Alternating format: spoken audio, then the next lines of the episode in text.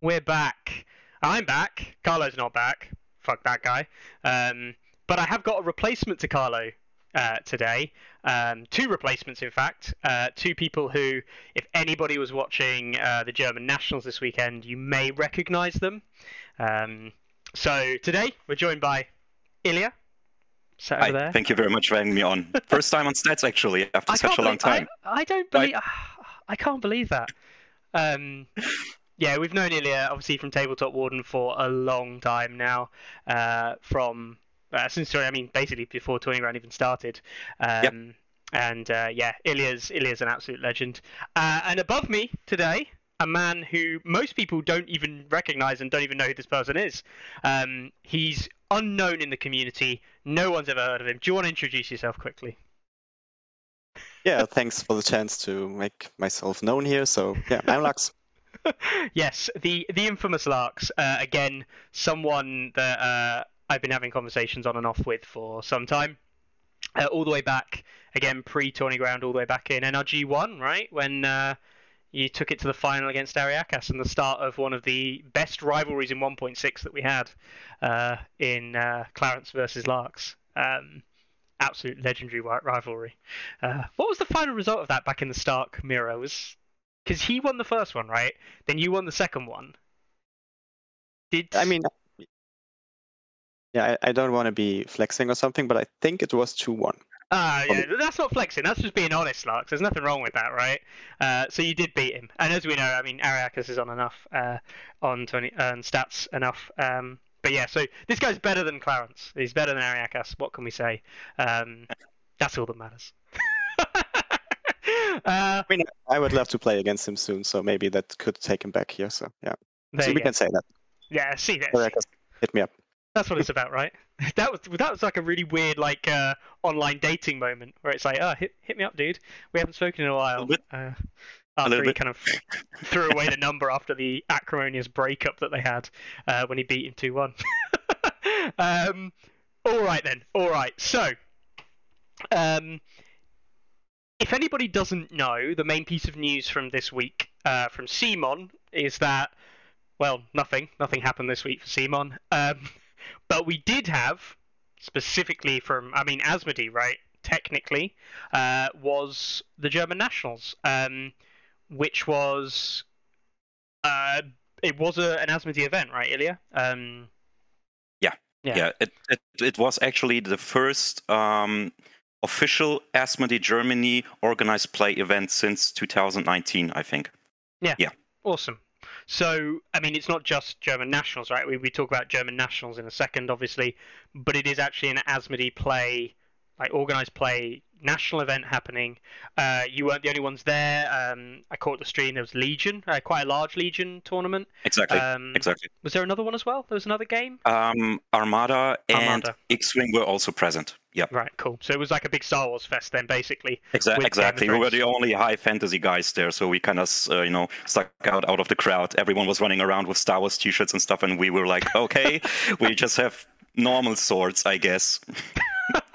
uh, right, that's a really weird thing to come on and admit. I have a normal sword. Uh, anyway. um, yeah, awesome, awesome. I mean, obviously it's great. Um, and uh, and for yourself, Larks, you know, playing in a song tournament, it's not your first time.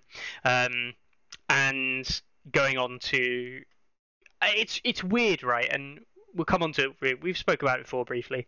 Um, you kind of won both events, kind of, in that you topped day, top day one undefeated um, in four rounds, and then went undefeated on day two with three rounds, undefeated again. Um, and thankfully, I mean, this is the one thing that I was really thankful for. Um, we, which we'll talk about in more detail later on. Uh, you didn't see any mirror matchups, right? I don't think.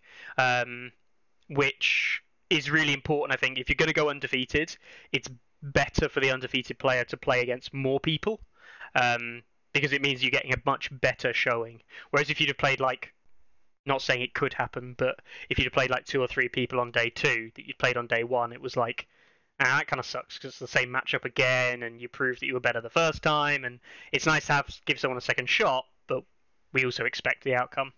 Um, so yeah, being able to beat, I think it was like five in total. I think I counted them up. Ends up being like five of the top eight that you end up matching up against across the weekend, um, and you beat all of them, obviously. So uh, so that's pretty good, I'd say. Um, so well done. Yeah, obviously well done. Uh, I was I was really happy to dodge the mirror though. Like there were so many Free Folk players Yeah. around, and I didn't technically prepare for it that much. Like I prepared for a lot of stuff, but not especially for the mirror. Mhm. And just relied on having like the best designed Mance list and maybe outplay them. So that was my only thing I had up my like in my pocket. And Mhm. uh, yeah, but I I was lucky to dodge them, obviously. Ah, maybe, maybe. Talk about that mirror in a minute uh, or later on. Um, but yeah, okay, cool. So I mean, um, uh, Ilya, I don't know if you wanted to spend some time just explaining the event, and uh, you know, don't have to go into nitty gritties and things like that, but Mhm. just uh, obviously you can talk about the format if you want. We already knew the rules. If anyone doesn't know, the rules are up here. Uh, you can also find them on stats. Um, but the rules of the event and kind of like how you as like the essentially the TO on the day was like managing it and I obviously do want to talk about that amazing stream that you guys did um and then we'll we'll talk about uh Larks and Larks's lists I guess uh so yeah go on Yeah, sure, sure, sure. So I, I'm not gonna uh, lie. This was the first big tournament I ever organized in my entire life. So I never had any experience Wow. beforehand. And um, yeah, for me it was quite a challenge. I'm not, I'm not gonna even pretend that it was easy. And um, it was stressful. Like I slept, I think, 10 or 12 hours now after I, um, you know, come back yesterday. Um, yeah, but I think the most important part to point out here is we received like a huge amount of support from Asmodee Germany. Like a big shout out to the guys, especially to the community manager at Germany, um, Marco Reinhardt. Um, he was in contact with us the entire time. Mhm. He was also present during the entire event, and he also congratulated the winners of the tournament uh, in person. Um, so for him, it was like um, did they try to push their systems as good as they can. Therefore, they really dedicated their time and all their um, resources into this event. Um, like we felt that, and we are very, uh, we really appreciated that. So. Marco not only organized like banners, like official banners, he also organized tables. Uh, we were in contact with Kraken War Games and in contact with him together so that we can print like exclusive uh, limited print run tactic boards and game mats. And um, it was awesome. And regarding the structure of the event, we had some guidelines that we had to you know keep up basically the entire thing with uh, okay we have on on saturday the, um, the the typical Swiss format, and then on Sunday we have the top cut with eight players, also in uh, the Swiss format. This was something that was given out to us. We were supposed to basically play it out this way, because all the other systems that were present uh, during this event also played a top cut. So, for example, Legion had a I think 16 players top cut, something like that, with elimination and Armada had eight, and X-wing also eight. So therefore, we had to go for eight as well. But we didn't choose the elimination format because we think that's not very representative for a game. It's, I think, personally, I think elimination is shit. Like, let's not gonna pretend. like, if you're facing off against Daniel Larks in the, in the first match in an elimination game, you're out, right? And Yeah. well, that's kind of I, I don't know. I don't want to kick out players. I want to have them like to fu- have the full experience to play out free games, gather some experience, try their best, and have a great time. And we also kind of realized that, for example, Legion, when people got kicked out, a lot of people left the venue. Like there were, there's nothing for me to watch right now, and therefore I just can, you know, go home at this point. But in our case, people gathered around the tables, watched all the games. It was very fascinating to see, and even players from other system were around those tables, and also the Asmodee employees watched those games. So we were very pleased with how with how things went down. Actually, yeah. I think um, I really wanted to pick up on uh, one of the things you said, or a couple of things actually. But um, yeah, Sure. obviously, like personally, I think elimination has a place. But I think if you're running an elimination style event, you really have to do it up front. and I don't think a nationals type event is the place for that. Um, I think that you can do that if you were running like a four round event, maybe, or you wanted to do something with that where there was something alternative for the day or something like um like for example uh, the invitational that Carlo's running at the LGT that is Swiss. It's not going to be uh, eliminatory, I believe. Um, or it might be elimination. I can't remember. I don't know. It's not elimination. I'm fairly sure it's Swiss. Um, but it's seeded Swiss for the first round which you could do for elimination, right? You could do a seeded elimination bracket and then it would work. Um, but I think you have to have something alternative for players to do, uh, players to play in, like an ELO event, for example, or games, you know, ELO games or something on the side. Because as you say, I think the worst thing you can do is have people like lose their great game one and just go. Um, yes. And exactly it's one of the unfortunate, you know, you were put in the position where you had to have this top cut, uh, not your choice, you know, it's, that's just what you were given, um, and so you opt for the, the the Swiss over that elimination. So at least the players that you do get back are all in, enticed to stay. Um, and as it turns out, right, we were speaking talking about it earlier. Um, you had probably about half or slightly more than half of people from day one come back, right? You had the, the eight players playing in the event, but then what was it about like 13, 14 extra players around, um, just kind of like chilling, playing other games and stuff like that, which is perfect. Um, but yeah, elimination. Yeah, invitation is not elimination. Um, um, but yeah. That is correct. So we were very happy about the fact that people returned on Sunday, didn't just leave yeah, we had a couple of players who actually get, you know, they needed to get back home because they were like, okay, I have things to do, and uh, we totally understand that thing. But most of the players returned on Sunday and still watched the games played out. And we also had a small side event going where eight players, for example, still attended. It was basically a game mode we created just for this event, and uh, it was designed for four players, like a team-based game, and then half throughout the game did those teams broke up so we had a free for all then going on. They had a blast. They had a re- really great time. I was um, yeah very happy about that. Uh, we'll talk about that later on Ilya probably because um, obviously uh, we spoke about it before the event uh, played in like a yeah. demo version of the game. Uh, exactly. I, w- I do want to talk about that in a bit more kind of detail uh, from a non-tournament angle of course. Um, but yeah, no, awesome, awesome. Um, the last thing I was going to pick up on is you said, oh, we had these like custom game boards and like game uh, tactics boards and things like that. I mean, if anyone hasn't seen these, these are sick. um, I mean, oh yes, uh, Ilya, you're biased. Larks, you got to use this in the game. What did you think? Like from a player's perspective, they were really, really cool, really useful. Everything you need to have like even for these weird secret missions um, stuff. So, which I'm not a fan of, but yeah, that was good. We, are, we accounted for that as well, right? Yeah. um, and I was, I gotta say, like from from an aesthetic standpoint, like I think it was uh, designed by Yannick, right? Yes, exactly. Yeah, so, Basically, he took that part over. Yeah. Yeah, yeah always like great work, and I was very tempted to just uh, roll one up and uh, yeah, get it into my bag, but. Me too, actually. Yeah. I won't I won't tell anybody about the secret pictures you took then, Daniel, because I saw that third that third bag that you left the hotel with. Uh... Oh wow! Okay, okay, that's that's uh, interesting. um, yeah, no, I mean, I, I was talking with yourself, uh, Ilya. They are brilliant. Um, yeah.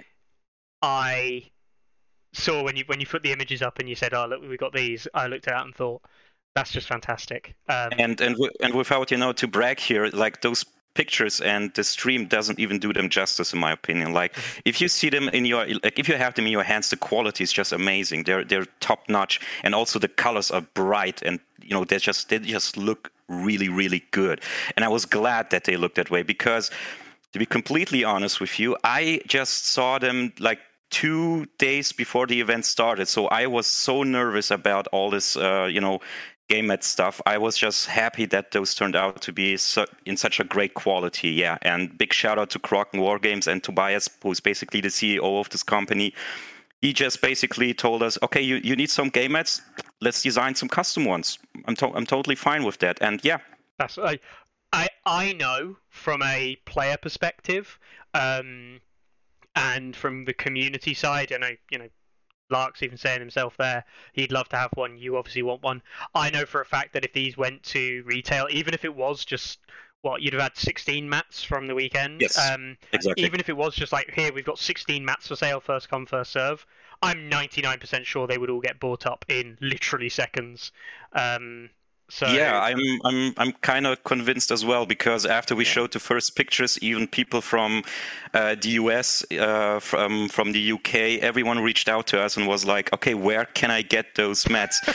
and I was like, uh, "Guys, this was a limited print run, but I, we were really trying to get those into retail. I have to uh, contact uh, Kraken War Games to buy us here because at this point we are we are kind of something like friends, and uh, I think we can figure something out. Yeah, I mean." You've literally got two people in chat right now saying they want one. So, like, Yes. y- Yeah. if nothing else, they'll sell what? Probably about forty or fifty at this rate. If this, i I, I think so. Yeah, yeah. um, I just I just hope people don't have a problem with our logo being on there because well, it's, it's you know shameless self advertisement, but hey, I can you wouldn't have do a right? problem with it on there. and anyway, if I bought one, I'd just get a sticker that said "A Song of Ice and Fire" stats and like glue it over the top badly. Wow. Okay. Uh, yeah, yeah, okay. I see where this is going. Okay, gotcha. Uh, no. Like, Um, if I may, may add something, because Yeah, the, the, custom, the custom game mats as well felt like very cool, where you had this Mhm. grayed out zones for the objectives, um, where you had the 10 inch line and stuff. So it, it was really like kind of a TTS feeling in a way that you could set up the game real quick. That was uh, also very handy. Hang yeah, we, we we try to simulate that as much as possible, actually. So Kraken had also designed those tactic boards for us. So those four by four game mats were also designed by Kraken. They basically integrated a deployment zone.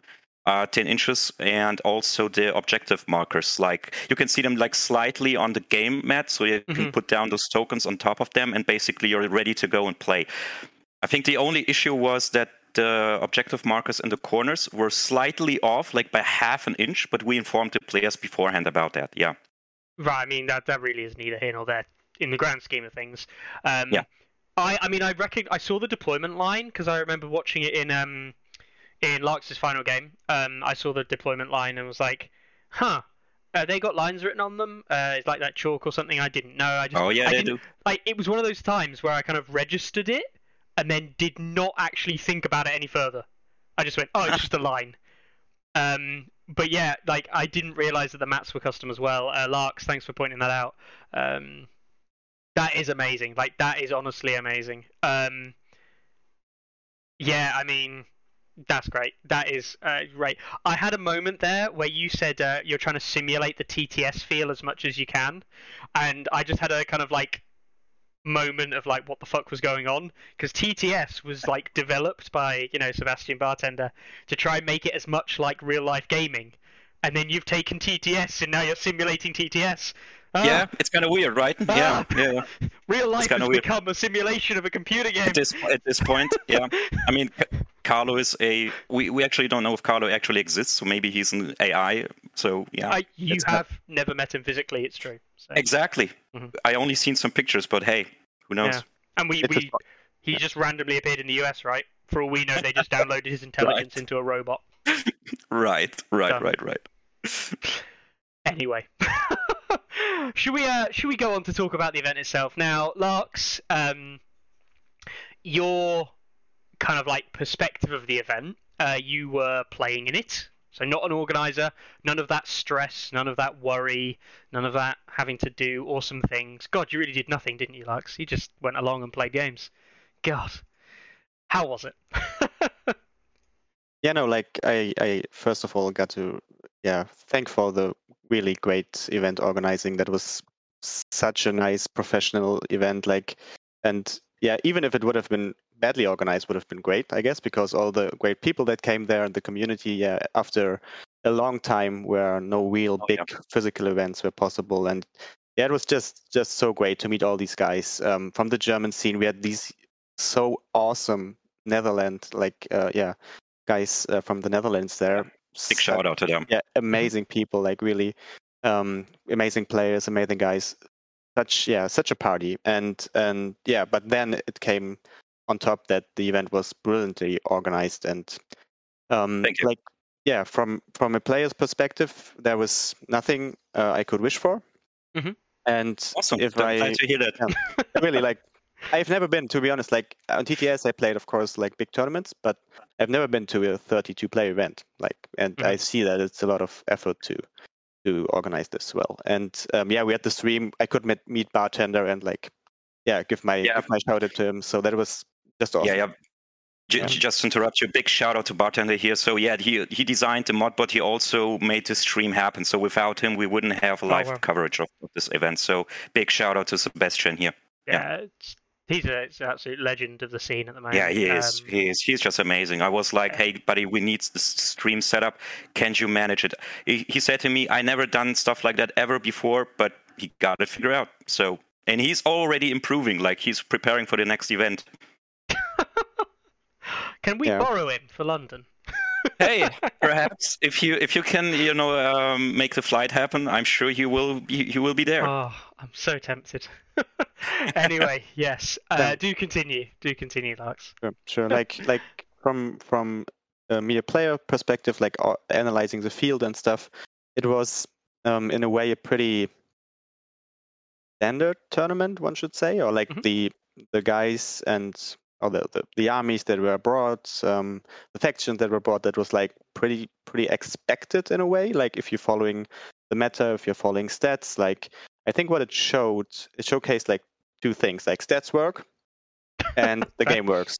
Yeah. Right. Like Yeah. there was the game works because there were people bringing neutrals, and yeah, I was so happy to to meet uh, LM in person. Uh, uh, and yeah, he made it to the third spot, man. Like What the hell? And that's a great um, sign for that player skill matters. So that's what I think um, is indicating the game works. And we still saw like every faction we had that. I mean, we had one Greyjoy, but that there may be other reasons for that. And Mhm. still, like you could see the top stuff performing well. You could see the top factions, but you had um, obviously unexpected things that I think could be attributed to player skill. And that was like, I that's why I was um, very happy with the event overall, like how it felt and stuff. Yeah. I think one of the big things, obviously, uh, one of the big things we picked out, um, which is a positive thing, but uh, I'll move on to a slight negative that we did notice, which is a bit of a shame. Uh, nothing to do with uh, players or anything like that. Um, but we saw, you know, we saw the Free Folk specifically, um, and Night's Watch. Uh, there weren't that many Night's Watch players, and what was interesting was the Night's Watch didn't do overall that well. Um, but specifically Jon, uh, in the shape of Gabo Gabriel, made it into the top eight. Um, then outside of that, there were kind of like the odd kind of off, what we might call off meta. I know that Nachtalb, uh, I was talking to him before, and I know that you trained with him a lot, Larks. Um, he, uh, I have to give him a shout. I, I have to say his name correctly because he was teaching me how to say this the other week, or trying to. Um, Nachtalb, is that I think is yeah. Yeah, that's pretty exactly. good. Yeah, Yeah, yeah. Well cool. done. There you go. So I do do take this shit in. Um, but he uh, he lost to a nine activation Stark list, which Oh, wow, uses yeah, traps and things like this, um, which we spoke about on stats like two months ago. Um, so I'm sorry for that. Uh, but um, but I know that he was looking to do well and obviously got uh, found his misfoots there. But yeah, a lot of the other Night's Watches we see. I was interested to see that they didn't do as well as, as we thought they might do, though. Um, and I do wonder if that is kind of like traditional Night's Watch in that we're seeing them. Um, I think people know that they're good, so people are now preparing for them properly. And so the good Night's Watch players with the good Night's Watch builds can still do okay. But those like medium level players with builds that maybe aren't fully optimized might really, really struggle because the stuff they're facing into is like designed to counter them. Um, and that's in, in, in some ways that's a good thing, right? It's a good thing in the meta that, that that's happened. Uh, but it does suck if you're a Night's Watch player. um, but yeah, I mean, we saw Targs. I mean, Targs. Surprisingly, I was really surprised by this. Targs on day one had a Yeah. 71% win rate.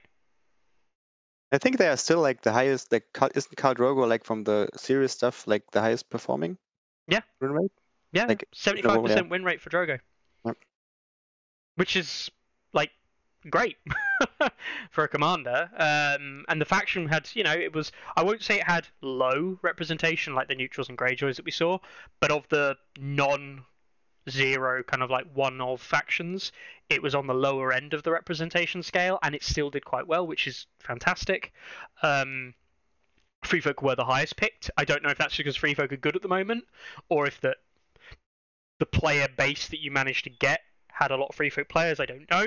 Um, I know that you play. Well, if anyone doesn't know Larks' MO and what he picks, Larks picks whatever he thinks is the strongest, and he's not a power gamer per se that people call call power gaming. He just picks whatever's the best because he wants to win events, and he picked Mance, picked Free Folk. Is uh, Yes. is that because you think they're the strongest? Uh, yeah, but to be fair, like I now that I won the um, Targaryen starter, which I'm really happy about, I Mhm. own like every faction and I play every faction. So that's uh, Oh wow. one, Okay. one one Yeah. thing I I tried to do like I don't know a couple of years ago when I saw that from other players and thought it's a good idea because I want to be like know the game very well that uh, belongs to being a top player and so I play everything. Mhm. And yeah, as you said, like obviously for a tournament like the German nationals, where I gotta be honest, I I wanted to win and I tried to and I prepared for, and so I picked what I think is the best. And like I think Mance is the best, so I picked double Mance, double variation. We can talk about that later maybe. And like I do think that Free Folk has the upper end, especially against Night's Watch, if played well, if played correctly. So yeah, and they can deal with everything else basically. They Mhm. have some troubles in like niche situations and stuff, but you can prepare for it. And if you if you're aware, if um, not everything goes wrong, like you always have the chance to win on the day Mhm. very well. So yeah, Yeah, that was no, my thought process. I do think the Night's Watch kind of matchup is by far the hardest. Um, I think it is. I, I do, you know, and we can talk about it later on uh, a little bit, but I do think it's almost 50-50. I think it if the if if it's a Jon like nine activation style hunter list against the man nine acti- the Mance nine activation style list, I think it really comes down to obviously player skill. But if we're talking about two very very skilled players, I think card draw and kind of like dice rolling ends up being the deciding factor, which is fine if both players are very, very good. Um, if the matchup is that close, then that's a good matchup, and it's by far my favorite matchup to play into. Uh, I think there's so many levels to it, as you probably know, Larks. There's like there's this surface level, our traps are good against hunters, and then there's, there's this whole other like level of discovery There's a little bit more to it. Yeah, there's a little bit more to it. Yeah. yeah, there's exactly. like so many levels of like discovery that you go down and it's like well hang on if my opponent does this in this turn this is what it means for the rest of this turn which means i can't play these cards and there's so many little kind of like shenanigans that happen uh, to be fair, like it. I had to prepare for some like even more untraditional things here because I knew like there were at least two uh, very good like Night's Watch players like Nachtalb Mhm. and even more like threatening from my perspective Gabo because Mhm. I I met him at Leipzig and I know I recognized like great guy, great player. Nothing Yeah. to say about like Gabo's really awesome. knows. Mhm. And Yeah. like I played then against him with Greyjoys, I think, was which I brought to Leipzig, and he beat me with Night's Watch. Mhm. And then I tried to have a revenge game on TTS with Freefolk, and I I won. But like, what is he do? He's doing? He's not playing the strictly meta stuff like nine activation and maybe Othell and so on, but he's bringing eight and Qhorin, and that's like something you don't see that often, and Mhm. it's like can be a big headache, and he knows how to use them. Like I think especially in in the game we had, it wasn't the optimal use. That's yeah given, but he knows how to use them, and and that's like something. Uh, yeah, you have to think about as well, right? Because if well used, it can break your neck. Not so much against free folk, maybe, but um, yeah, still, that's that's something unconventional there. It's certainly be interesting to see it play out a lot more. I'd love to see his. Um, at some point, I should see uh, see if he wants to talk about it and see uh, how he thinks the list should work out, Hmm. um, and kind of like what his thought process going into it is, because it is certainly very different, not something we see elsewhere, and it did prove to do quite well um, against certainly a lot of the other stuff in the in the game. Um, yeah, so I mean, uh, I also wanted to give a shout out to Luke, uh, Luke Johnson, uh, LJ uh, Yeah. or LM A Song and Fire, uh, for running neutrals, and as we spoke about before, making the top eight cut and coming third in both days. Is that right? Yeah, came third uh, at the end of it, both days. Yep. Um, Yep. Two losses across the whole weekend. Uh, once against yourself, Lux, in uh, what was a very interesting game, I believe. Um, was it you? Yeah. No, it wasn't you he lost to in the first day, was it? It was the other free folk player, and it was you he lost to in the Yeah. second day. Second That's right. day, yeah, first game of second day. First game on the second day, that's right. Um, where, yes, you did the, the whole Mance Rayder thing and killed him. Uh, um, but yeah, I mean, well done for that, for taking neutrals as, as well as he did. Uh, running what is now becoming kind of like somewhat standard. We see Ramsay in Cutthroats, we see Cutthroats, we see Flayed Men. But he also ran a Roose list that had Bolton Gas- Bastard Girls, which is a bit different. We don't see the Bolton Bastard Girls come out as often. So that's an interesting take there uh, for the Roose list. Um, and I don't hate it. I understand why the, the Bastard Girls are in the list for things like token generation. Um, yeah, I I think you know what? I think it's uh, it's a positive um, that Yeah. we see a neutral player up there, uh, and that leads me into the next question that that Lockerbie had asked in chat. Uh, Larks, do you think neutrals is a faction? I think if Luke plays them, yes. that is the best, uh, most diplomatic answer we've heard on uh, Tourney Ground for some time. um, and so, oh yeah, Luke's saying they're roosters for the relentless. Yeah, definitely. Um, and yeah, uh, lost against Timberwolf day one, but then beat him on day two, uh, which we'll come on to in a second. So, day one, um, four games. You gave was it two hours and a quarter or something like that for rounds? Yes. Yeah. That's right. Yeah, two hours and 15 minutes Yeah. for each round. Now, Larks, two hours and 15 minutes. Do you think that that's enough time? Do you think it's too long? Do you think you'd want three hours? Would you rather play four hours? Fuck it, one game a day. Yeah, maybe I'm I'm known for being a, a little bit um, slow in playing from my old times, but I, I try to improve. I try to work on myself. I even had a clock with me on the day. I I asked like Oh, pretty much all of my opponents whether they want to play with clock, but nobody said yes, so I don't didn't Fair want to pressure them. Yeah. Um, but uh, yeah, I think that was a, a a good time. I think the games would have been a little bit more stressful. I, I could think of a few games where I myself would have been a little bit stressed, not because of the my time, but like my opponent. Like Mhm. I think I would have been hmm, a little bit nervous and maybe would have asked him to to play a little bit um, quick quicker quicker and like yeah. So that I was happy uh, how that worked out. Also, we had like a lot of breaks between the games, Mhm. so we like I think um, it was it was very very um, good how it was designed. Yeah.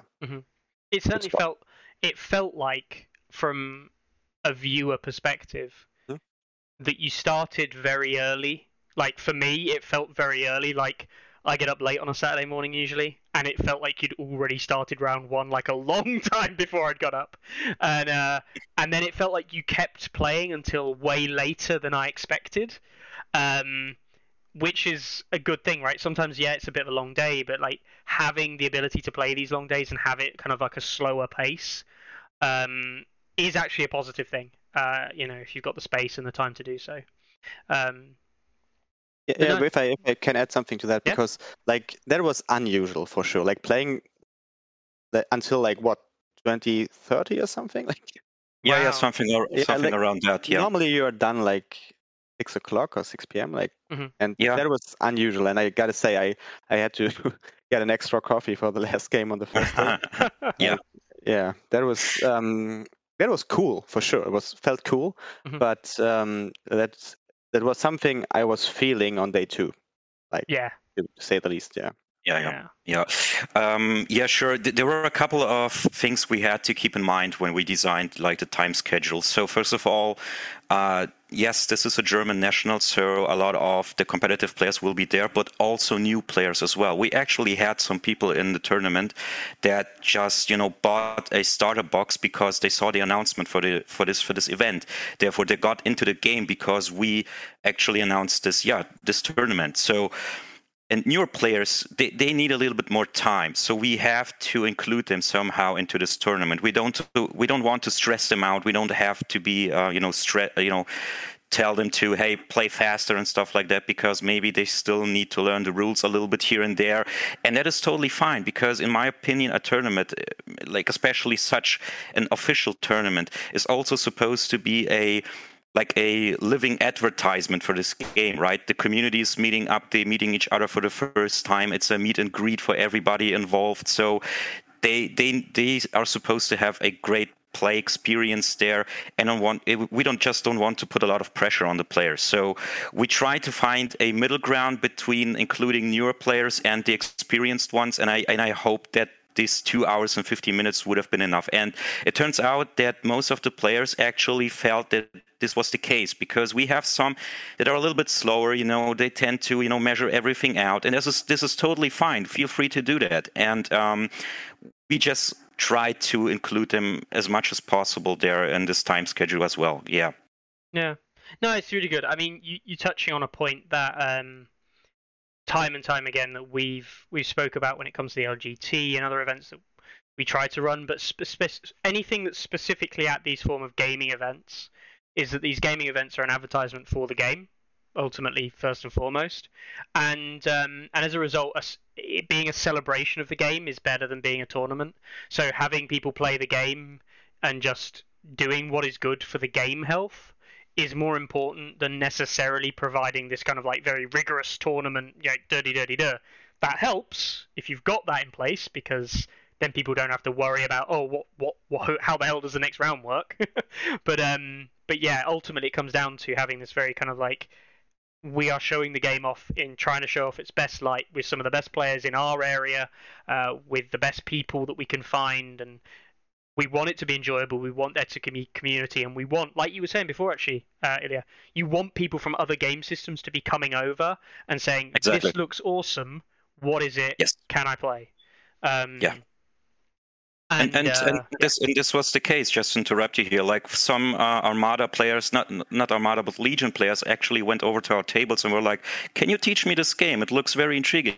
And yeah, Thomas, who is also big shout out by the way on Thomas, who can can't be here right now. He was like uh, he's um, the chief of the Bedburger Tabletop e.V., so he basically volunteered to be the like the grand TO for this event, right? And uh, he teach new players like the game at the event. Yeah, so we got some Legion players actually convinced that this is the better game system. That's what I like to hear. That is what I like yeah. to hear. Yeah. Um. So yeah, that, that that's fantastic. That really is fantastic. Um, cool. So, day one, all round positive. Yeah? Yeah. All round positive. Two undefeated players at the end of day one. It was Larks and Flixie, Joran, um, with his Baratheons. We also had uh, LJ, uh, Element Song Rise and Fire, making the top cut with his neutrals. We had a double Khal Drogo, uh, Targaryen player in Gerd. Um, making the top uh, top four as well. Then finished off, we had Corny, uh, Killer Pin, Timberwolf, and Gabo with Free Folk Targ, Free Folk Night's Watch, all rounding off the top eight going into day two. Um, was there any seeding going into day two or anything, or was it just like here's eight players, we'll let it randomly decide who's getting paired? I'm guessing you don't know. it was not. It was. It wasn't seeded. It wasn't seeded. No. Right, no. that's fine. Absolutely fine. No. So, into day two, and uh, there was no random list changing. People weren't allowed to go home and change their lists. Nope. No. Nope. No. You were supposed to play the list that played previously. no, none of that. None of that here. Uh, if anyone doesn't know, Gen Con is not doing change lists, but you know, it's always nice to get some confirmation. Um, okay, so we're going to day two. Uh, how are you feeling day two? You've only got eight players who are playing games today. As a TO, that's a hell of a lot less to judge, right? Oh, um, to correct you there. So yeah, we had like less, uh, quote unquote, less things to judge, but I was very like nervous about um, that you know some of those niche cases might pop up. So i was like always like running around the tables looking looking out for everybody who has a question. And uh, for me it was kind of stressful as well. I was worried a little bit uh, especially because tarks tend to play Barristan Selmy and this targeting thing is still it's a pain in the ass. I'm not gonna i'm not gonna lie. I hate it. I just freaking hate it. And i wish um, CMON would you know streamline those targeting rules at some point so that it would make my life much more easier. Let's put it that way. Oh yeah, I mean, anyone who's watched Tourney Ground the last couple of weeks will know we did when we talked about uh, targeting. It's just terrible. Yeah, I hate it. I know. Um, oh, by, and by the way, thank you, Mickey. He also sent me like a document with this, uh, with all those targeting rules that the community basically summed up in one, in one PDF. Uh, it's still, it's still like a mess. Yeah, it is. Like, it yeah. but on, thank you for that.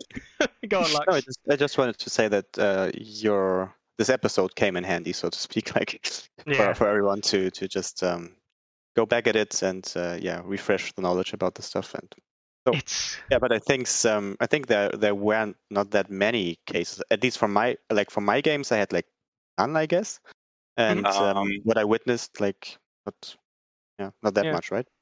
Yeah, you're, you're totally right. I think we only had like a couple of questions throughout the entire tournament actually some minor things that people maybe over you know oh, some oversights basically but nothing drastically important yeah um, but that's important, right? That that is what's important is that you're not getting major rules disputes or anything like that, or things where like it's Yeah. clear that people don't understand what's going on. Um, but yeah, so that's that's good. Um, all right then. So we're into day two. Uh, apparently, thing like Ilya's running around like a headless chicken, making sure people are all right. Larks, you're just rocking up like 11 o'clock, just in flip flops, about to play game one. Yeah, I've got the got the setting right here. Uh, how did you feel going into day two? Just out of curiosity, with it being a top eight cut, you know going into day two that you know the three games you've got are going to be against good players. You know, you you know you have to go into this day and win everything. There's no oh I can accidentally drop a game and maybe still make it in kind of job anymore. You you're going out to win all three games. How did you feel? Yeah, like from my personal perspective, I was like, okay, I got day one, nice. But like, what what does it bring? Like, I I was like, if I wouldn't have made it to the top cut, I would have been like really disappointed, I guess. Mhm. And so that was, yeah, that was still feeling good, of course. But yeah, I was very anxious and not so much about like because from then it meant like I had to win seven games in a row. That's like not nothing. So, and and yeah, and I was like, I didn't play against either Luke or Jerome. So I was like, hmm, maybe the two best players like in the in this uh, tournament, I still have to face. So I was like not very confident. I mean, I, I know that I had a good chance of beating them if I did everything well, if things aligned and stuff. But still, I was like, I had a big respect. And then obviously the first game right against Luke. I mean, I know that's neutrals, and I have like from the matchup perspective, from the faction versus faction, I have a big advantage right out of the gate. Um, and then even like it was, I think, um, Hold and Ready, which even further like five objective game mode and stuff, and like yeah. So and he has like two cutthroats. So what is what is he? What is his game plan basically? Like what is he supposed to do in this in this uh, matchup? But yeah, I was I had big respect. Um, not so much like from the list perspective, which I analyzed uh, in the evening Mhm. a little bit. So I was like, I think I can beat this stuff, except for the Mel Casino maybe, but because that's a casino and um, and yeah. So but I was scared of the players. Well, that's the important thing, right? Is that we can talk about lists like we can break down a list analysis all day, um, and we probably will get along to a little bit of that in a minute. um, but uh, but yeah, it's down to the players and how they play it. Um, it's interesting. I mean, obviously, you ended up playing against uh, LJ in game one. Uh, then you played Jerome and Felix uh, in the final. Jesus Christ! I just said both of us' his name. Right, I'll say that whole sentence again. You played Jerome in the final. you can you can do it There we go. Um, and that was obviously streamed uh, on Table One. Um, and I have heard through various different uh, individuals that were there um, that apparently, like a lot of people were watching that final. Um, it was quite stressful. Apparently, uh, there was quite a lot of tension in the air. Everyone was kind of like a bit pent up and yeah, a bit shaky, whatever. Um, and I think rightly so. I think everyone was kind of watching it with kind of like, holy shit, no one knows what's going to happen. Um, and uh, yeah, obviously he came down with the win. And apparently, uh, when the game was over, it, if there were, I heard that there was applause or something happening. Yeah, if I may Um, describe the scene for you, like yeah, go because on. that's that's um that was so cool. Like as Ilya described, like um at the start there were like two, three people Mhm. gathering, and then it it became quickly like I didn't really recognize it at first because I was tunnel visioning. I mean, there was the stream, there was this insane um game mode also on top of everything. Like, why Mhm. do we have to play Dark Wings Dark Words in the? Like, what Oh yeah. What Oh yeah. uh, uh, and like, and then yeah, it, it well, like I don't know, I, I don't want to overestimate, but it, it was like eh, more than ten, it definitely, right? Like there were, there was a couple of of guys, and even there was like for me, the, my my the touching moment. There were like two guys from the bar who made Mhm. like uh, the support with drinks and stuff, and they came over like um, Even a they couple of those games. And- Right. Uh, he, he was one of the first persons sitting down next to the table and like that was so cool.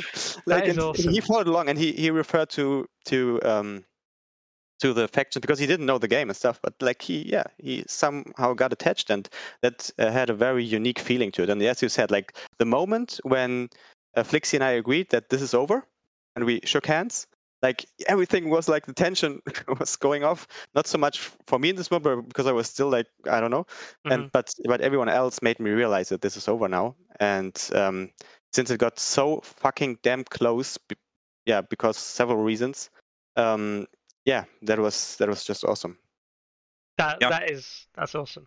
Yeah. Yeah. I mean, I didn't know about the guy from the bar coming over. Um, I think that that's actually yeah. amazing. Oh, yeah. Yeah. He, he was running around our tables the the entire time. Like uh, I met those guys because I was part of the crew who basically set everything up. And he was like to me, "I watched the show. I really liked the show. Is this the game for for this show?" So yeah, this is the tabletop miniatures game. He's like, "That looks amazing." He never played any game before, and this he's like, hmm, I- maybe maybe I will try it out later. Yeah, I, I had a chat with him. Like he was a really nice guy. uh, Nothing to do with tabletop or anything. And yeah, Yeah. that was so cool. That is awesome. Like honestly, I mean, we talk about getting people to, you know, steal them, right? We talk about stealing people from other game systems, and we can talk about Legion players or Armada players becoming Song players. But I mean, somebody who's never played a tabletop game before to see it, to enjoy what they're watching enough without really understanding it, to sit down, watch, enjoy it, and and and get that same kind of involvement. I think that's uh, that's really well done. Not to just you know. Um, you guys, but the whole community.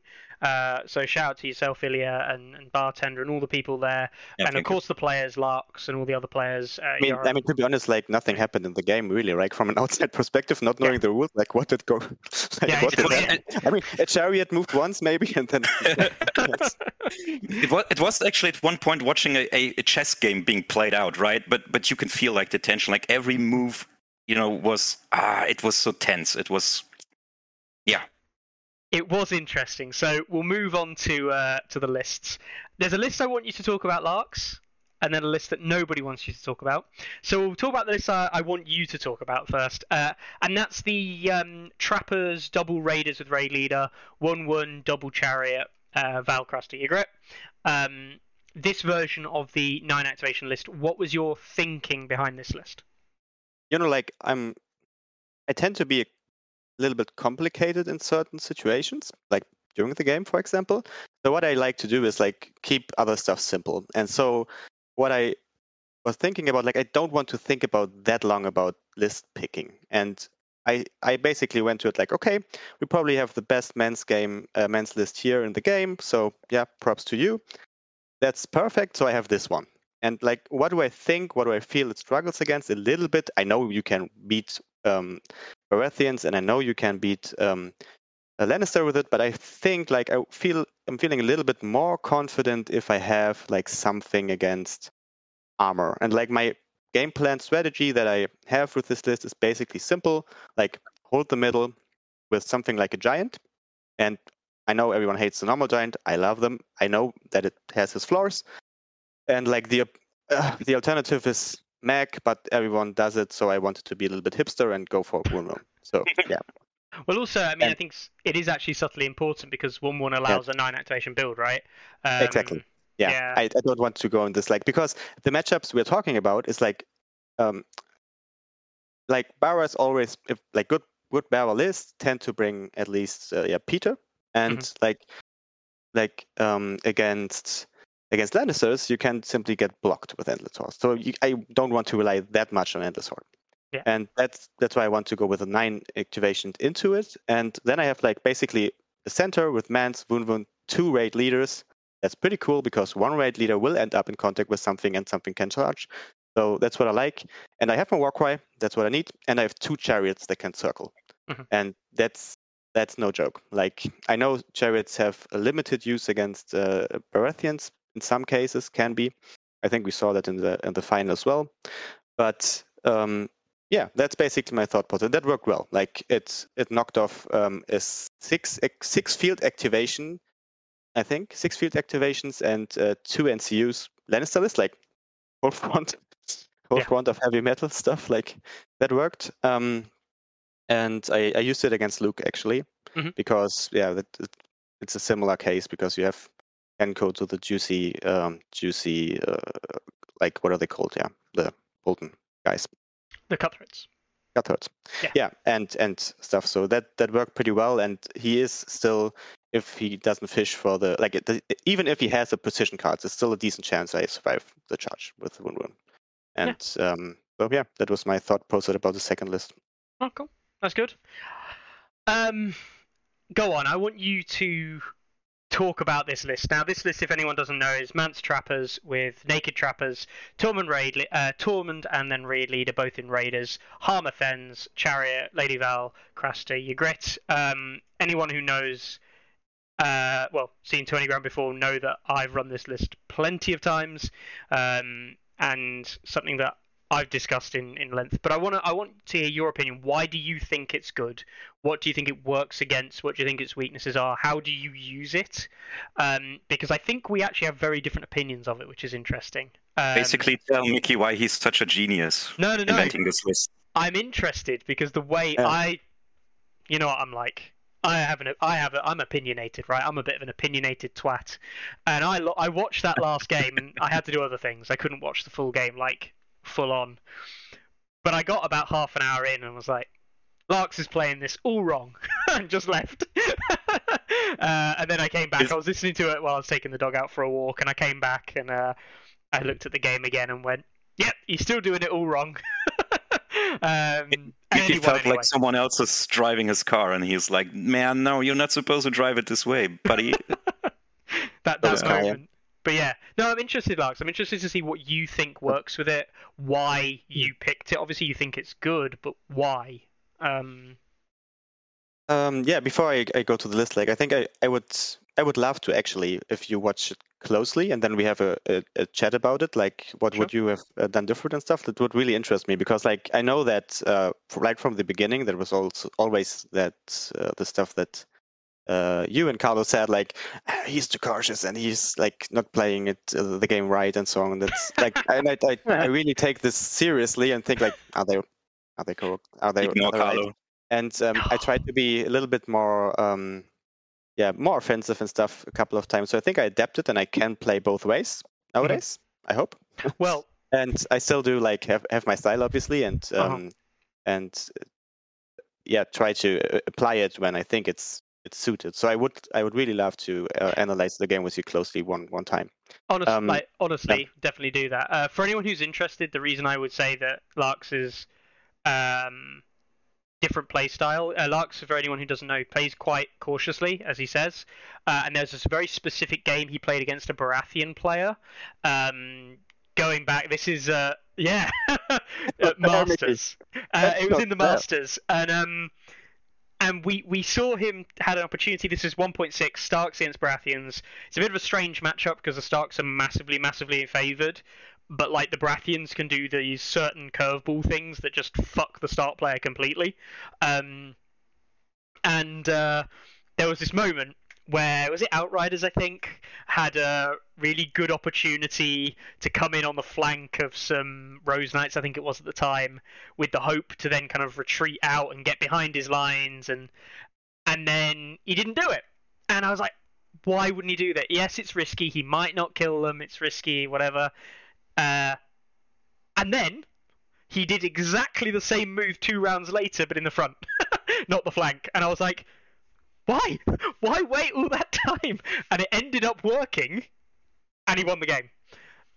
Yeah, that was no moment of glory. I, I gotta admit, but at the same time, at the same time, like there's always from the from the viewer's perspective, perspective, Yeah. and I I, I um, Yeah. also recognize this if I um watch games and I do that a lot actually. Mhm. Like if you don't really are in the situation, if you don't know the hand and stuff, like it's it's a sometimes it's easier or it's it's different like from It's from the player's right, as well, because if you make that play and it doesn't work out, or the right cards come out for him, Yeah, yeah, like wait one round longer for a certain card or something. Like there there are um, subtleties to that. Yeah, but yeah, are. I, know what you mean. Yeah, for sure. Yeah. This was and big shout outs to George. That was a great game. Yeah, it was it was a very good game actually. Um, uh, it was against George for three sales. Um, so yes. Anyway, the continue. list, yeah. Okay. Um, like, what do I like about this? Like, the obvious stuff, two traps, nice. So I have one list with two traps, one list with one traps, and you definitely need one. Like, don't don't go, uh, don't go out there without without one. And like when I first saw it, I gotta I gotta admit I wasn't different to like anyone else. Like who probably thought like, yeah, I mean, why why Hammer and Thens? Like, why Hammer? I know that you are very fond of Hammer, like uh, even back to the the other versions of the game, but still, um, it took me a while, Mhm. like seeing it on paper. And but one of my principles uh, as a player is like I want to be open-minded. I want to use new stuff. Want to try out. Want to see what the others are doing. So I said like, okay, yeah, it's it's Mickey, so it has to be something to it, and let's try it out. And uh, as you because you uh, you mentioned it like um, driving a car or something like it it was a nice car and that was like very very clear from right when i went into it like yeah right from the beginning and what i do like is it gives you like armor. I, i'm not so so much of a fan like oh somebody triggers sentinel and then you can charge in and start the round. You can like do the five hits like i i don't really see great players doing that. I mean it also prevents them from charging because this would happen that's great. And like um, but I, I really dig the mobility. With a unit that is not a chariot. I gotta say, like that's the big thing for me. Um, like you can do so much stuff with it. Like the Sentinel, like I, I I'm not hesitating using Sentinel just for the maneuver. Like it's so good, and um, like the faction identity in general, I think we agree on that is pretty like reactive. So they like you want them to either lose because they don't do anything or if they do something you punish them hard Mhm. and like you want to do it like as uncomfortable as possible to do something against you. With traps with movement shenanigans um, of Ygritte, um, with diversion tactic with sentinel and so on and so on. And like this pushes this unit especially pushes um, the limits of that. And like you have a pretty solid unit there like from the pro- profile wise. Mhm. uh, not offensively but uh, like from from a defensive perspective. And you can really uh, from a deployment perspective as well like um, you have something solid that you can put in the way or even not in the way like in the flank. And i think there's a lot of like the the deployment is the hardest thing with this list. Like do you pair up the hammer uh, on the chariot? Do you not? Like Mhm. do you do you use Tormund on the same side or do you use a raid leader and stuff like or maybe maybe something else? That's what um, is like my biggest thought process process like um, right there in the beginning i guess but i would love very- to hear yeah Very interesting you say that because I go through the exact same thought process, and I think against every opponent and every list it's slightly different. Um, I almost always know exactly the first unit going down on the board. I know where the second, I know what the second unit will be, and I usually know where it's going down on the board. But then by the time I'm deploying my third unit, I'm like completely in reactive mode, completely into what's the board game, what's the game mode, what's the board state, what's my opponent's lists, what am I looking to do. Um, so yeah, uh, I think uh, as well. I mean, um, Steve in chat says he thinks Harmer probably allows advance to taunt. Yes, I mean it's the only time, personally, that you can actually get value out of the taunt mechanic Mm. is by having a unit that can march in any direction. Yeah, I Um, triggered it a couple of yeah. times during the tournament, but it did never work. Like they always rolled a nine or something, and I had Alright. no panic token. That was a Who would have shame. thought, right? But what, like to sum it up, like I feel like the Hama unit is what Free Folk lacks. Like that's a medium calf unit, Yes. so to speak. Yeah. And they don't have it, and like you designed it there, and that's great. Works. Yeah, no, I think it's, I I personally think it's one of the best options available, um, and much better than a giant for seven points. So And I think, like, yeah, I- you know, like I think, like if you want to, if you want to perform well in high competitive environment, you don't have to be cocky. Like you have to accept when there's a reality, and so that's what I did. No, it's interesting. It's, it's interesting that, and we'll talk about it obviously together at some point when we watch games and stuff. Um, uh, but yeah, I think it's very interesting to hear someone else talk about a list because when someone talks about a list, and you know, you might know how your list is created, and I recommend, by the way, doing this anybody ever if you ever play a game. Um, if someone's willing to chat about lists afterwards, chat about them. Like, talk to them about you know what about my list did you like? What about it didn't you like? What do you think was a threat? What wasn't a threat? Um, do all of this style. And if you've, you've got someone using a, se- a very similar list to yours talk about the subtle difference what you think that brings what it doesn't bring kind of like what you lose from it. Um, because that way you might get much deeper feel for a list rather than just oh this unit's good this unit's good this unit's good. Um, you get much kind of like more carnal interest in in how the lists are built. Um, and it is very interesting because you ended up playing in the final um, one of the only Baratheon style, pardon me, one of the only Baratheon style lists that I actually thought was a threat to this list, which is the Casino Mel list with Mel and Jaqen. Um, Good to see that you agree. Yeah, yeah. I, I I do think it's a threat. I the the Theorycraft version that I suggested to uh, Belisarius Kurt from the US is Queen's Men with Stannis, same exactly same setup. Mel Jaqen. I run Baelish over Axell, but I think Axell works fine as well. Like Axell's absolutely fine to have in the list. Um, and then I have the Lightbringers, and then I just have fuck it, two more units of Lightbringers. Sod the faithful, just run more more Lightbringers, um, and just who gives a shit at that point because you can't come within 12 or even 14 inches of the units. Suddenly life gets very scary. Um, he ran the two faithful, which might be a better list that's more rounded for the overall game rather than just the free folk matchup. And of course, that's the problem in an event where you don't know if you're going to be facing one list weekend or if you're going to be facing every faction under the sun. Um, so yeah, um, it is interesting to see that that list kind of made uh, did very well, uh, and Joran, you know, who's a, a good player. Um, what uh, what did you think about the list in the final then, Larks, playing against Joran's Joran's double double Mel list? What do you think? Yeah, like it was a little bit of a mind game because like I did break my rule here because I didn't pick my anti um anti Baratheon list actually. So I picked um the man's five o'clock and um yeah the thing is like I was really hoping that you picked his other list. but um he's obviously an experienced player and don't uh, bring scav that I can reduce to movement one. So yeah, hmm, too bad. And um yeah, because like as you said, that is a threat because he has exactly what I don't want. He has like pressure from distance and something I don't want to simply run into. So yeah, and to be totally frank, like I got freaking lucky in certain situations. Like I won terrain, could place my my uh, my tree. Uh, he decided then not to um, to mirror it. That was his decision. So okay, yeah. So that meant the the role for site didn't matter because I placed uh, trees on both sides. But like that, we came up in Dark Wings, um, Dark Worlds was good because I had a couple of chances to block his NCUs. Like Mhm. that was nice, and um, I really abused that. We cycled to the to the deck like three times or something Oh Jesus was- Christ! insanely. Like Mance basically stand uh, stood like where he was, five rounds, and always replaced. Like That- I played the mission hard because like that Yeah. was something I was a little bit um I think you also but succeeded on some Mal bombs, right? As far as I remember, was was that the case actually in the first or second round? I remember uh, Mal bomb that you actually rolled off and didn't receive any damage. Yeah, yeah, I was lucky. I was lucky from the from Yeah. the, the beginning. I think I could have like tanked it for a while, even if it uh, would have gone wrong.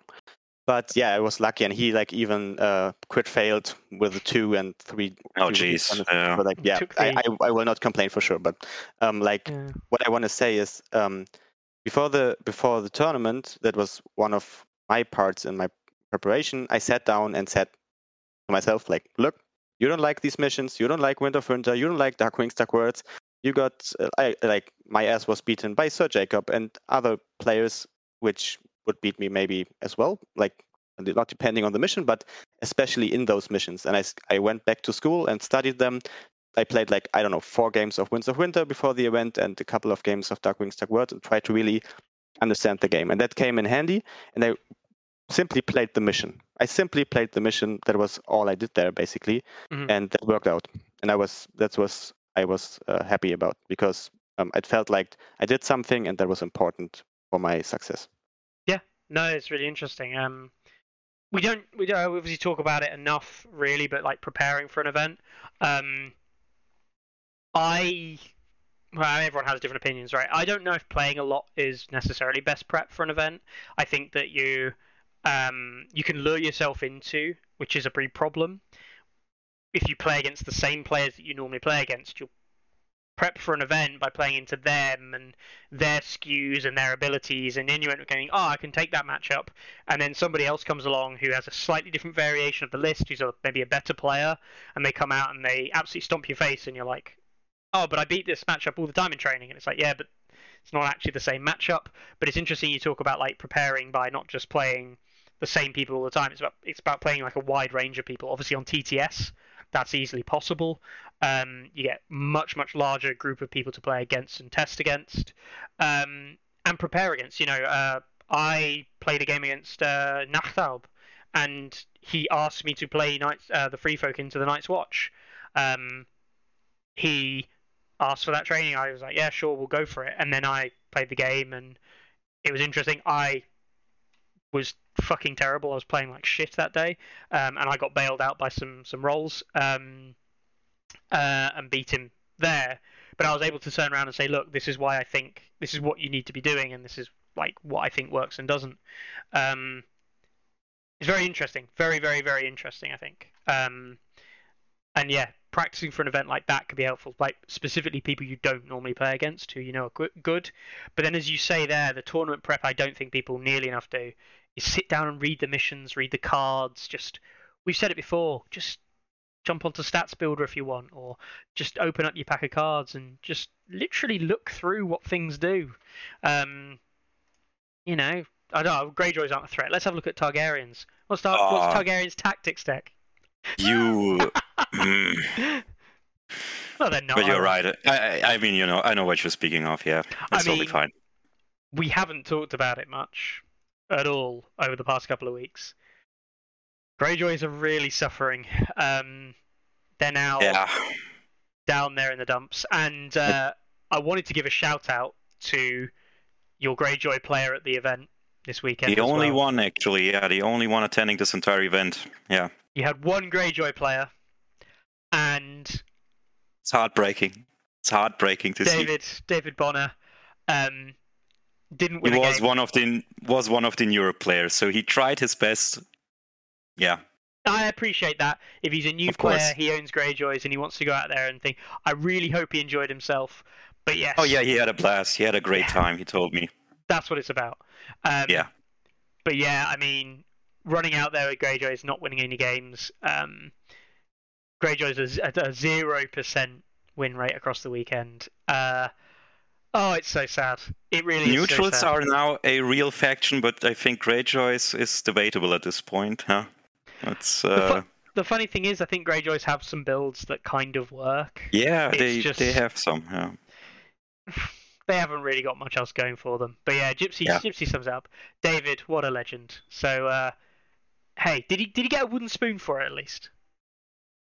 Uh, I, I don't think we had a prize for the last one place, but I gave out some goodies to everyone Oh. involved. So Right, okay. um, yeah, even our one neutral player received a like a plastic ruler for the neutrals and Mm-hmm. a, a dice bag. Yeah, Mhm. but I didn't have any Greyjoy stuff, so sorry about that.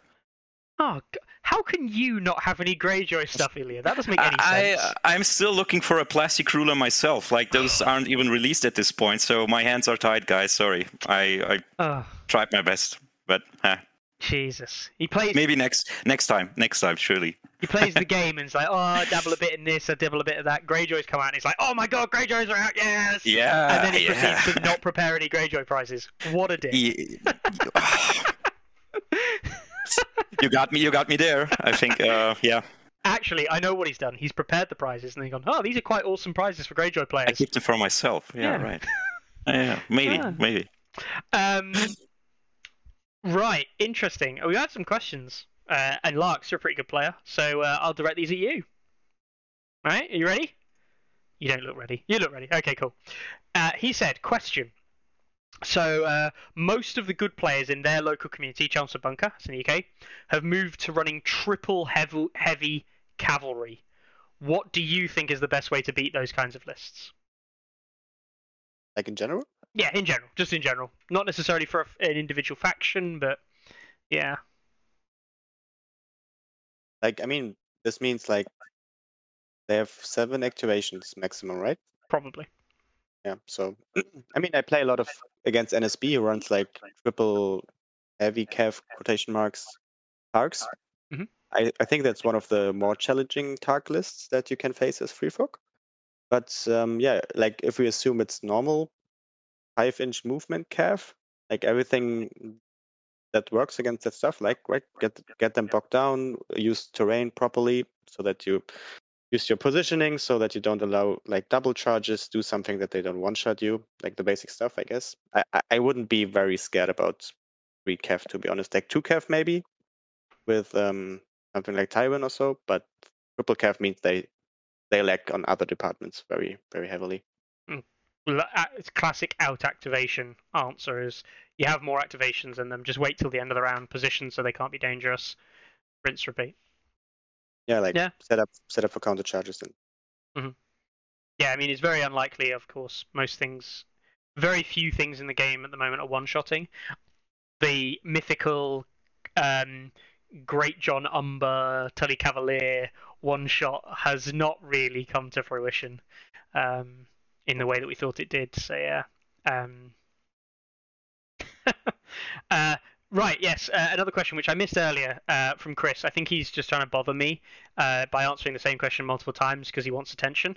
But uh, no. Uh, he says, "Does Larks think any factions are hurt by a top eight cut?"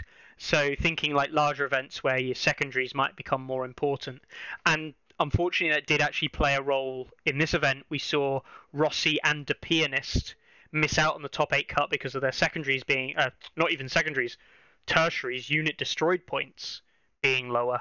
Secondary points were also lower as well, um, so they wouldn't have made the top cut there. Do you think that affects any factions any more than others? Well, like, yeah.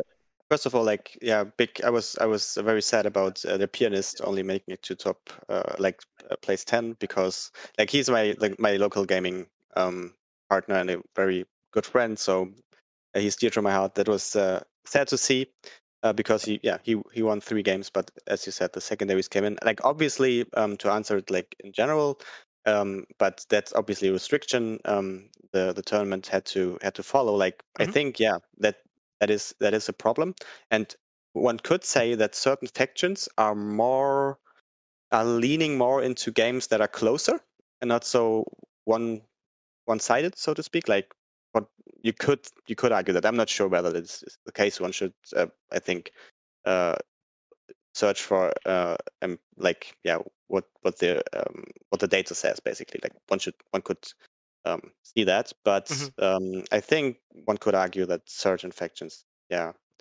are- hurt by this because um, if you have like a couple of narrow wins or something like yeah you, you are hurt by this I guess. Okay. I Which- think like Targar- Targaryens are not hurt by it, for example. Like Right. they they they like it. Prefer folk also. Yes. I think um, I think the ones that are hurt, right, probably Baratheon, because I think Yeah, Baratheon yeah. play a very grindy game at the moment, Yeah. um, and uh, probably Greyjoys as well. I think Um, Lannisters maybe a bit, Starks maybe a bit as well. Basically, the lower down you are, because you're grinding wins out rather than necessarily getting crushings. Um, Yeah. Yeah, one one could argue that it amplifies um, the structure or the ranking that is already there. Yeah. So that's not a good thing. and nothing we can do about that. Ultimately, that's Swiss uh, and the way that these things work. You know, I would never blame anybody for that. Jesus, uh, that would be uh, not not the right thing to do. But yeah, it is. Uh, it's one of those unfortunate things when you have a system uh, that works like that. Somebody has to lose out somewhere. Um, Yeah. Yeah, that's And- unfortunately the case. Yeah. Yeah, and it, it's you know there's there's you you're never going to be in a position where everybody is 100% happy with any form of tournament system. Somebody's going to lose out somewhere. There has to be a cut. You know, if if that cut was like eight nine, and it just so happens that everyone was like above it was on two wins and ev- or three wins, sorry, or more, and everyone below it was on like two wins, it would be like ah that that's a nicer cut, but that guy who like got a draw and ended up on the like the lost side of the draw and ends up on that ninth versus opponent who got the eighth. Feels bad. It's still a feels bad moment. It, it's still exactly the same cut that gets made, and as long as everyone knows of these things in advance, I don't think it's a problem. And you know, you guys did communicate this. You had the rules Yes. very, very well laid out, so it wasn't like anyone lost out by unluckiness or bad like TO on the day or anything like that. It was just down to they played a good opponent, and hey, the good opponent managed to beat them or managed to eke out a better loss than uh, than they would have liked. So yeah. Yeah. Um. Yes. Uh, uh, interestingly, uh, Philippe Bertrand from France says hello. So there you go. Hi. Hi. Thanks Uh, to France. uh, Stephen Newhouse Jr. says, "What is the biggest weakness of the Mance list?" What do you think, Lux? Even if I know it, I shouldn't tell it on stream, right? Like, Correct answer. ding ding ding ding ding ding What do you ding think, ding. uh, we should we should keep that a secret, right? yeah, we should. We should 100% keep that a secret. I actually do think I, I Yeah. do personally think that the Jon style nine activation lists are about 50-50. I think it, it really does count to a lot of other factors, assuming player skills roughly equal. Um, I think that any list outside of that is the Mel, the Mel Jaqen. Yeah, like I see like certain targ builds can snowball you. Mhm. Like you cannot. I yeah, like the games against NSB sometimes become like very scary, very scary. Where, where to the point where I think like if he had this overrun right now, hmm, I, I'm not feeling very confident. Yeah, And um, exactly. yeah, I so think- that are basically this, the things. Drogo, I, I really hate when Carlo was running his aped activations, running Drogo in Flayed Men and the Veterans Ajora. If you don't have the right card setup and the right positioning that you can kind of manufacture, Drogo can just kind of go to town on you. Um, you can't really stop him. Um, he just bashes away at things and gets them killed. Um, and uh, yeah, I wouldn't say it's a counter, but it's a matchup that you really have to understand to win it on both sides. Um, and generally speaking, the better player wins out. I think. Um, but yeah, uh, do you think Targs are more likely to be able to table? Was there another question? I think so. And what? Yeah, like Than most other things. I'm guessing they're and playing the average. Yeah. Yeah. and the average. Yeah, sure. Yeah. Well played, of Um, course. Yeah. So yeah, Paul Paul Paul Spurgeon. I think in answer to your question, Larks, uh, for beating Triple Cavalry, uh, just get good. Oh wow, okay. question That's the best advice I've ever heard, yeah. That's not what I wanted to say. Sorry, but I, I think like it's not something spec- uh, like, yeah, specific. Get good scrub. Yeah, like um, no, he says it. No, he, has got a little smiley course not. after it. It's all in good faith. Um, yeah, yeah. And then Leet Teddy saying the UKGT next year will be almost certainly be a top cut. Mikhail saying there might be 256 players. God, it would be amazing if we can double to 256. That would be fantastic. Um, Yeah. Luke says just get an average of 26 kill points per game. yes. I mean, Yeah, if you that- look, look, look, like if you play against Free Folk five times in the event, that's possible, right? yes, it is. It is. Especially if he's beating them. Um, Yeah. and Gypsy saying range units. Yeah, range range units are something we've seen kind of drop out the meta a lot, and I do think that they are good against free folk. Um, Yeah, but Mickey, like, don't underestimate. that- That's one big uh, advantage of your list that I forgot to highlight. Like, Sentinel works on range attacks. this is why it's in the list, right? This is exactly Yeah. why it's. In, it's the only thing that free folk, except traps now. We'll go on to that, like ridiculousness. But um, Sentinel's the literally only response that you have as a free folk player to a range attack. Otherwise, you're sitting there with like Starks. Starks, aside from Sentinel, Sentinel have literally nothing that works against a range attack. You just stand there and take it. Um, Greyjoys just stand and take it. Um, a lot of other factions out there just stand and take it. Lannisters can at least go, aha, I have Lannister supremacy, so shooting me is risky. Um, Kinda. kinda. When they shoot you and it removes all three ranks, and you go, oh. Doesn't even matter at this point. Yeah. So I'm dead yeah. anyway. Oh. they're trying. Uh, but yeah. Um, Rust Bucket three four three seven three. Not someone I've seen around here. Welcome. With Mance or your other attachments, do, are you ever worried about expert duelist? Nah. Like, the thing is, if you. Like I'm not, I'm not one of those who places like Mance in second line. I, really, I really think that's a, level of c- cowardness that I, I can understand that, but like no, that's Mance goes like In the front. front line. Yeah, Yeah, yeah. So yeah. and then there comes there comes there comes a moment where he like pivots and blocks like he can basically if he if you set it up like basically go like this and um yeah you you block both sides still um, maintain your bubble and stuff and then he sits there and traps and um, counter strategies and maybe shoots He's And- just there doing so, things. so yeah but Yep. I got I got him killed once in the event I gotta say I gotta admit he was eaten up by a dragon so no, that- I feel, that's yeah. I feel that's very that that's very uh, apropos, just being eaten by a dragon. Serves Yeah. him right. yeah, exactly. Yeah. I think so. Yeah, that was that was uh, um, a nice moment in one game, and it was yeah down to was was a mistake I made. So yeah, basically I'm not that worried because I always think like if the tug player wants to go for the three plus, please like he I, I like in the game um, against tugs where I ended up so that he could charge Mance with Drogo. Like there was obviously something going wrong, and um, he did it, and he would have won. And like I always would say, go for the wound. You like it's better for your mental health. Do it. like Mhm. uh, you know what you have. Don't don't try try it out. Um, maybe against watch captain stuff, but I would I would argue at this point where you can charge Mance, Mance is not even this important anymore. No. You go for the three plus.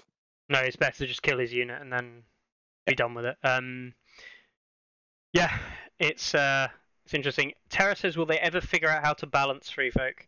Um, yes, I I actually think that balancing free folk isn't that hard, and if you look at free folk overall, um. Free folk are they're not bad, but they're not great outside of what you see in the traditional style lists that you're seeing at the moment. Um, obviously insignificant is something I've spoke about before. Insignificant needs to disappear. Not because I actually, I mean, Larks, you probably similar kind of feel for it. I don't think insignificance is that important in the lists that we're running. I actually, it's nice, but I don't really care. I, I couldn't give a shit if those units give up points It's or not. It's the cherry on top, basically. I, Yeah. I would assume. It's completely Yeah. extra. Um, so, but you should get rid of insignificance uh, on the unit because I don't like, and I this is a personal thing. It's nothing to do with like power level or anything like that. I don't like that people coming into the game see insignificant and think, "Oh, that's ridiculous. I don't get victory points for running it," and then other people playing the game who are relatively new then up doing something like, "Oh, I'll just run like seven raiders on the board, and you can't get any points for killing me, and I just win," and it's like that's not a good thing for the game. Like for Yeah. people and the community, that isn't a positive experience. So yeah, like that's why I think it should disappear. Not because I actually think it's that good, um, anymore at least.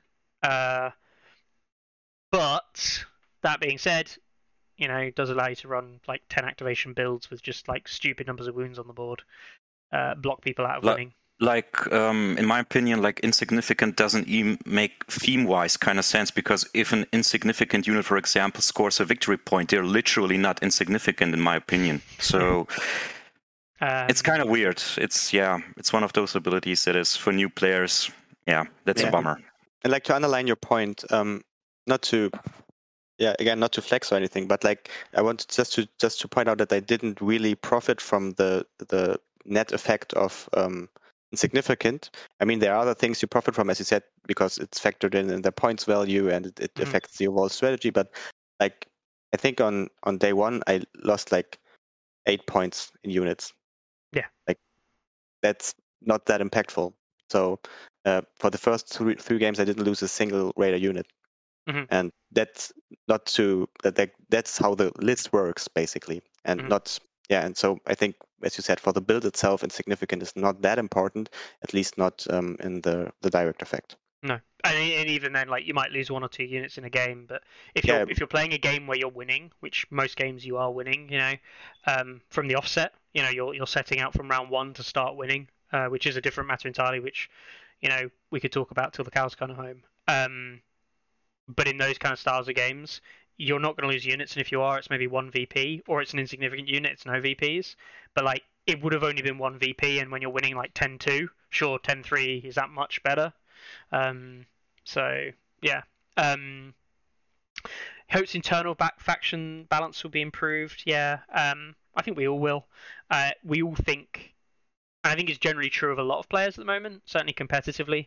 The internal balance of some factions is quite good. Like Greyjoy internal balance is probably okay. They're just shit. um, Baratheon internal balance is actually pretty good. I think overall, I think a lot of Baratheon options are available. Um, outside of a couple of maybe like the new Renly stuff is a bit uh, on the lower side, maybe. Yeah. Um, I think what I think I know it's up to you guys really. I think Targaryens are by far the faction that's just whack at the moment.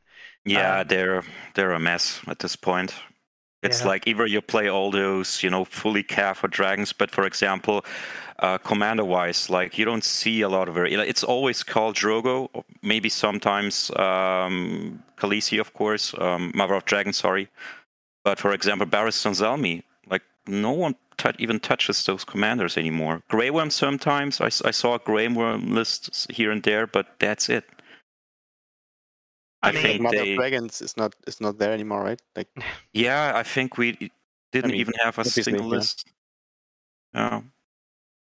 Mhm. It's like, yeah.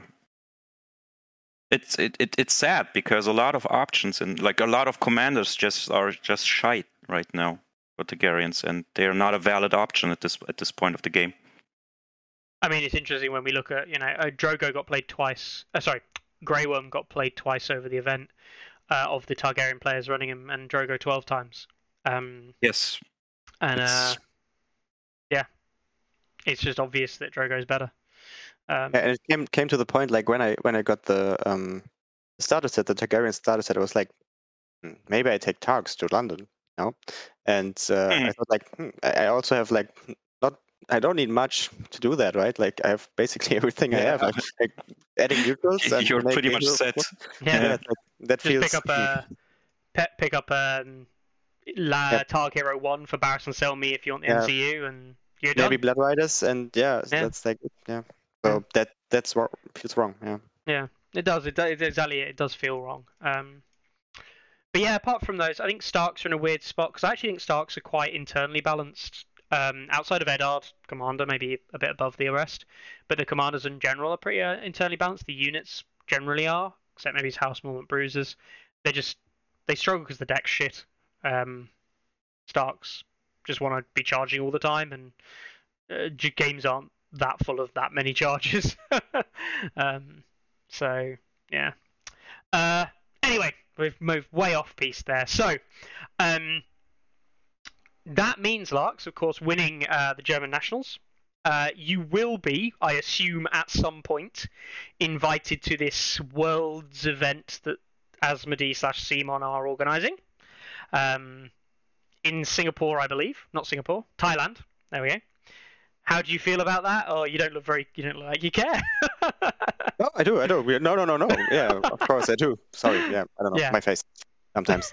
um, yeah, no, I do care for sure. Um, um, because I, for one point, I, I think Jasper already got the spot, right? Yes, yeah. So and he's like when I saw him uh, for a couple of times on your streams, like I was I was very clear that I want to meet this person one time and play against him Mhm. because he's like such a great guy, and I really want to come over to to Italy, and uh, maybe now I have the chance to meet him there, and that would be would be huge. And like I think everyone who will be there will be a great player that I already yeah wanted to meet anyway. So I'm really happy, and I've never been to this region of the world uh, as well. So Mhm. yeah, great. I'm really um, I'm really happy to be honest. Yeah. That's awesome. That's really awesome. Um, yeah, I mean, I'm I'm I'm stoked for it. I really hope that the production side, I, I really hope that the advertising, production, communication of that whole event goes really well. Uh, you know, I'd love to see, even if it was, even if it was exactly the same as the German Nationals event in terms of coverage, I'd be happy with that. You know, um, absolutely, that would be great. Uh, if it's if it's better than that, I'm not suggesting that CMON or Asmodee will do better than that. Um, but if it's better than that, that would be phenomenal. But if they can do kind of like the coverage that you guys did for Worlds, I think that would be spot on. And I think the community as a whole, like internationally, would really benefit from that. So um, Yeah, but like like um since like when you when you uh, follow you closely, I, I mean I know all the all the issues that uh, one could have with this kind of um, kind of tournament. And yeah, there are open questions, right? Like to how how should this work? Even like if with the kind of amount of players and stuff. Like mm, I'm I'm not sure yet, and um, there there are doubts of, for sure. But um, if it works off and it when it will happen, like yeah, I'm I'm very happy. And like for my own perspective, I'm also kind of relaxed now. I don't think I will go with this with the same self-esteem to to UK than maybe Carlo goes to went to the US. But but now I'm a, a little bit. At least I'm a little bit more relaxed and uh, with more peace of mind going over there to you, Mhm. meet you. And since I'm under no pressure anymore now, so like I obviously want to compete and want to do my best, but like I'm not opting for the spot. So yeah, that, I mean that's good, obviously. Um, oh, it's good news to know that pressure off your shoulders anyway. Uh, putting pressure on everyone else now, though. Jesus, thinking that uh, I see you there. Yeah. main event LGT where I'm like, oh, Larks isn't trying, and now I've got to face Larks in the penultimate game to win it. Fuck's sake. Ooh, Uh, scary. scary, scary. Um, no, but we'll, we'll obviously see how it all, uh, comes out on the day. Um, cool. Uh, I know, Larks, that you need to get away, um, so we'll try and start to bring the episode to a close. Um, Ilya, after all of that, are you happy? I'm more than happy, and I would gladly uh, like to organize the next German nationals if we get the chance to do so in 2023. Yeah, Yes. I'm more than happy, and it will be even better than this time. Are you gonna? Uh, is there gonna be more player spots? Do you think?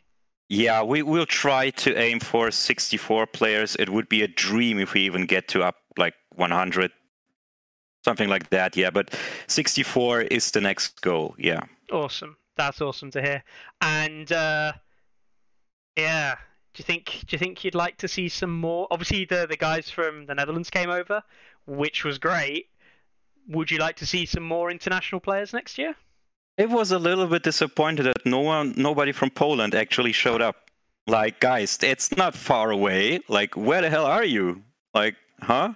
Probably playing their own tournaments. They probably have Yeah, five the- tournaments. They have like uh, those ten thousand events going on themselves, I guess. So yeah, it's, busy, yeah, it's- too busy. So. yeah, yeah, yeah, yeah. It- It's all right. It's all right. And I We think can- at, one we- po- at- at one point even the Italians uh, thought about coming over, and yeah. it Oh, was- really? Okay. Yeah. That would have been great. Would have been great. Yeah, maybe next time. So maybe even some people from France as well. Like we attended, uh, Lux, even we did together. Right, tournament we were there. So uh, maybe some guys from Paris could visit us as well in the next German nationals. That would be Mm-hmm. amazing. I think I'll. Uh, And I you as well. think- you could- Yeah, could I come. mean, myself and Carlo may uh, may be interested, obviously, at some point in making a trip Right, over. right, Um, Mickey. Where the hell were you? I know, right? I'm You- sorry. I've got a life. I can't just, oh, how how dare I can't you? just swan over to Germany for a things to weekend. do. I know. Uh, no, no, it's all um, right. It's totally fine. but yeah, no, it'd be amazing. It would be honestly amazing. Um, like like I can't even attend London GT because I'm busy myself. So there's that, right? We all have our private lives and Mm-hmm. Yeah, people have things to manage. So we totally understand that. That's Yeah. that's okay. Well, uh, but it's always good to see you know members of the community coming out. Um, Gabriel in chat there uh, just joining in. He says agree. Would love to go again next year. Amazing job, Ilya, and Tabletop Warden. So there you go Thank you. another player. Good job. Um, all right then. So we'll dive into the tournaments occurring in the near future, uh, and we will kind of like wind down for the day. But before we do, where would we be on tourney ground in the modern era if we didn't have some nice models to look at? Oh, jeez. Here we go. Look at these bad boys. What do you think of those? Like we do have to be on like on the stream on actual time, right, to see them. You may have to be. Are you are you watching behind, Lux? Oh. You can watch in Discord. even. I'm not even watching. you You- can watch in you- you- Discord. You'll be able to see them You- there. right, you can you, Um, you can just stream it over Discord, therefore you can see uh, Mickey's screen. Yeah. Um, but I mean, those look amazing. But how are we supposed to rate them? That it was between zero and zero, something like that, right? This is like the no, it's between zero and ten, Ilya. But you're not allowed to give over a zero. I see, I see. Okay, okay, I, I see. Um, you, yeah, no, I am. obviously, you know, give me your honest, honest thoughts. I mean, I'm not a painter myself. Like I'm playing. This is one of the things why I enjoy this game so much. I don't have paint stuff up, right? Like, um, but I always enjoy those very cool looking models and those people who are putting a lot of effort into their uh, miniatures. Oh wow, this is a big ass axe there. Yeah. It looks Well, like a, maybe, uh, Front again. um, I think it's the Grey Wolf, uh, not Grey Wolf, um, A, a sp- space, Space wolf? Wolf, Space Wolf axe. Yeah. Yeah, I, I- I recognize that axe. Yeah. Let's uh, let's move Lux to the other side. He's going on a trip. Oh, there it is. There it is. I didn't saw it the first time. Yeah, yeah, yeah. I see. But yeah, um, there we go. So Vikings that ends Greyjoys. Uh, this is a ten. Like, yeah, that's- wow, looks really, really good. high yeah, praise from the German community. yeah. Lux, if you saw No. this on the other side of the field, what would you think? Yeah, solid zero, of, of course. Like Solid, solid zero. Thank you, thank you, Lux. we know we know which person here is uh, uh, from the cur- the competitive community, don't we, Lux? well done, solid zero. Um, this is uh, You're always so mean to the people out there. Ilias like, give it to the people, tens for everybody. um, exactly. uh, this is another another unit for anyone who's been uh, kind of following these. Uh, this is another unit from Lucas Aurelius, uh, Luke Hartman from the US, and it is the last unit that he's been painting up for his Starks in this kind of like um, blue and red theme that you've probably seen on the the Tourney Ground episodes uh, for Gen Con. This is his last unit done for Gen Con, uh, who Nice. he will be attending next weekend, uh, which is happening. Uh, well, this week actually, Thursday through to Saturday. Um, uh, and he's finally finished the list. So there we go. Maybe we'll see something different after that. yeah, great stuff. Obviously, yeah. Yeah, yeah. Looks amazing. Great. Well done. And who finishes painting an army like three or four days Right. before the event, right? Don't even start painting them. Just play out of the box. Yeah, done. yeah. Don't, don't bother starting. Yeah. Did, didn't you just didn't you turn up to the event, Larks, and literally unpacked the Free Folk starter in front of your Yeah, first yeah. And I was surprised. That's a myth. Like, sorry, guys. he had all the all the boxes with him, like everything. It's like, I, I just, I, to be honest, I like just had an IKEA bag where I threw in all my box boxes. yeah, I, I saw that. He's like, ah, another I- tourney. It should No, it like- should should have had the faction pack there, and then as you picked out the cards, gone. I wonder what these do. That would be amazing. Like, oh wow, I can summon another uh, Raider unit. That's what Timon always tells you, right? You can can get this one, crack it open, and start playing. Like, Yeah. so yeah, Yeah. why, why not? Hey, That's this the card's point, yeah. Yeah, Um, like um, I, I always tell myself like uh, I don't I don't uh, I don't start painting because when I don't start painting, that seems like untouched, and I can probably always sell these manufactions if I want to, Fair enough. and so it is like I wouldn't have bought them basically. Yeah, well, that? Yep. That's that's like ultimate win at all cost level, isn't it? I will own all the factions. I'll never paint them, so they're still worth something when I sell them, and then I can sell them and then I can go to a new game and buy cool things there, and then play that game, and no one will ever know. Yeah. Vanishes without a, a trace. Yeah, yeah. it's just literally larks in the middle of the hall. I've won German nationals smoke bomb.